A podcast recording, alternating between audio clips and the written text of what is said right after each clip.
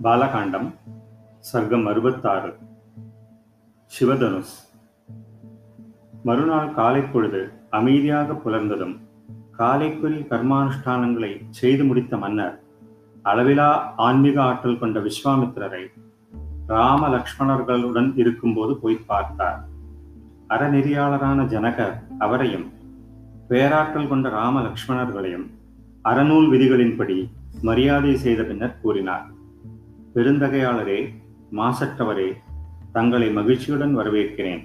தங்களுக்கு நான் என்ன சேவை செய்யட்டும்? நான் தங்களால் கட்டளையிடத்தக்கவன் என்பதால் தாங்கள் எனக்கு ஆணையிடலாம். விஷாலமான இதயம் படைத்த ஜனகரால் இவ்வாறு கூறப்பட்டதும் தர்மாத்மாவும் வார்த்தை சித்திரமான விஸ்வாமித்திரர் வீரரான மன்னருக்கு பதில் கூறினார். இவ்விருவரும் தசரதரின் குமாரர்கள் க்ஷத்திரியர்கள் மக்களிடையே செல்வாக்கு பெற்றவர்கள் பட்டத்தரசிகளுக்கு பிறந்தவர்கள் நாடாளும் உரிமை உடையவர்கள் தசரதரின் எந்த மனைக்கு பிறந்தவர்கள் என்ற ஐயப்பாட்டை நீக்குவதற்காக இந்த குறிப்பு கொடுத்தார் முனிவர். உன்னிடத்தில் உள்ள மகோன்னதமான வில்லை பார்க்கும் ஆசை உள்ளவர்கள். உனக்கு நலன் விளைக மன்னனே. இவர்களுக்கு வில்லை காட்டு. வில்லை பார்த்ததும் தங்கள் விருப்பம் பூர்த்தியான அரசகுமாரர்கள் இருவரும் அவர்கள் இஷ்டப்படி திரும்பிச் செல்வார்கள். இதை கேட்ட ஜனகர் மாமுனிவரை பார்த்து இவ்வாறு சொன்னார் இந்த வில் எப்படி என்னிடம் வந்து சேர்ந்தது என்பதை சொல்கிறேன் கேளுங்கள். எங்கள் குல முதல்வரான நிமி சக்கரவர்த்திக்கு ஆறாவதாக தேவராதர் என்ற புகழ்பெற்ற மன்னர் இருந்தார். பெருமானே அவருடைய கையில் இந்த வெயில் அடக்கலம் அடைக்கலமாக கொடுக்கப்பட்டது. முன்னர் தக்ஷனுடைய வேள்வியை நாசம் செய்யும் காலத்தில் மகாவீரம் படைத்த ருத்ரன் வில்லை தூக்கி காட்டி கோபாவேசம் கொண்டவராய் இகழ்ச்சி தோன்ற தேவர்களை பார்த்து இவ்வாறு கூறினார்.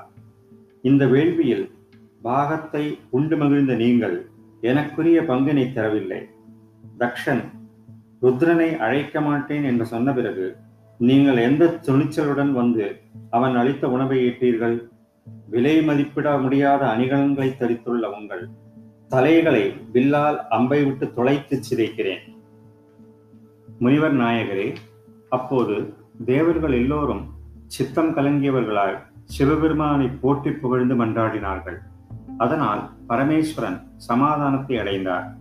அவர்களிடம் மன திருப்தியை அடைந்த சிவன் வில்லை அவர்களிடமே கொடுத்து விட்டார் என்னிடம் உள்ள வில் தேவதேவனான மகாதேவனுடைய உத்தமமான வில்லே ஆகும்.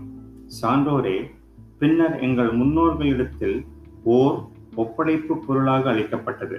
ஒரு சமயம் யாகத்திற்கான நிலப்பரப்பை கலப்பையால் உழுதபோது கொழுமுனையில் ஒரு பெண் சிசு வெளிப்பட்டாள். யாக பூமியை செப்பனிடும் போது கிடைத்தவள் என்பதால் சீதா என்று அழைக்கப்பட்டாள். பூமியிலிருந்து தோன்றிய என்னுடைய மகள் நாளொரு மீனியும் பொழுதொரு வண்ணமுமாக வளர்ந்து வந்தாள். என்னுடைய கன்னிகை கர்ப்பவாசம் இல்லாமல் பிறந்தவளாகையால் வீர சுல்கமாக அடையத்தக்கவள் என்று அறிவிக்கப்பட்டது. எவனொருவன் மக்கள் அறியும்படியாக தன் ஈடில்லாத பராக்கிரமத்தை காட்டுகிறானோ அவனாலேயே அடையத்தக்கவள். மனிதத்தாயின் வயிற்றிலிருந்து அல்லாமல் பூமித்தாயின் வயிற்றிலிருந்து வெளிப்போந்து வளர்ந்து கொண்டிருந்த என் மகளை மணந்து கொள்ள விரும்பி பல அரசர்கள் வந்து கேட்டார்கள். என்னுடைய கன்னிகையை விரும்பி கேட்ட எல்லா மன்னர்களுக்கும் இவள் வீரத்தால் அடையத்தக்கவள் என்று கூறி என் செல்வியை கொடுக்கவில்லை.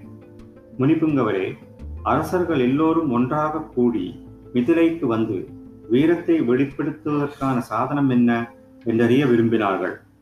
அவ்விடம் அறிய விரும்புவர்களுக்காக சிவதனுஸ் கொண்டு வரப்பட்டது. அந்த வில்லை கையால் எடுக்கவோ தூக்கி நிறுத்தவோ அவர்களால் முடியவே இல்லை. மாமுனிவரே பெருவீரர்களான அவர்களுடைய ஆற்றல் வில்லை தூக்கும் விஷயத்தில் மிகை குறைவானது என்பதை அறிந்து கொண்டு அவர்களை திருப்பி அனுப்பிவிட்டேன். அதனால் மிகவும் கோபமடைந்த மன்னர்கள் எல்லோரும் தங்கள் வீரத்தை நிலைநாட்டுவதற்காக வீரம் குறைந்தவர்கள் என்ற சந்தேகத்தை போக்குவதற்காக மிதிலையை முற்றுகையிட்டு போக்குவரத்தை அடைத்து விட்டார்கள். சிறந்த அரசர்களாகிய அவர்கள் தாங்கள் அவமானத்தை அடைந்து விட்டதாக எண்ணிக்கொண்டு கோபாவேசம் கொண்டவர்களாக மிதிலை பட்டணத்தை தொல்லைப்படுத்தினார்கள். ஓர் ஆண்டு காலம் முற்றுகை நீடித்ததால் எல்லா படைகளும் பொருட்களும் நாசமடைந்தன. முனிவர் பெருமானே எனக்கு அப்போது மிகவும் துக்கம் உண்டாயிற்று. அப்போது நான் எல்லா தேவர்களையும் குறித்து தவம் செய்து மகிழ்வித்தேன். மனம் நிறைந்த அவர்கள் நால்வகை படையை எனக்கு அருளினார்கள். புதிய படைகளால் தாக்கப்பட்ட பாவச் செயலில் ஈடுபட்ட அரசர்கள் தங்கள் வீரர்களை இழந்து வீரம் குன்றி சந்தேகத்துக்குரிய வீரம் உடையவர்களாக தங்களுடன் வந்திருந்த படைகளுடன் திக்கு திசை தெரியாமல் ஓடிப்போனார்கள். நோக்கத்தை நிறைவேற்றிக் கொள்ளும் ஆற்றல் படைத்தவரே பேரொளி வீசிக்கொண்டு அற்புதமாக விளங்கும் வில்லை. முனிவர் திலகமே ராமலக்ஷ்மணர்களுக்குள் காண்பிக்கிறேன். முனிவரே ராமன் இந்த வில்லில் நாணேற்றி விட்டால் ஒரு தாயின் வயிற்றில் பிறவாத தெய்வத்தன்மையுடைய என் மகள் சீதையை ஏழ்முனை நாயகியை தசரத குமாரனுக்கு பாணிகிரகணம் செய்து கொடுப்பேன். ஸ்ரீமத் வால்மீகி ராமாயணம் பாலகாண்டத்தில் அறுபத்தாறாவது சர்க்கம் முற்றிற்று.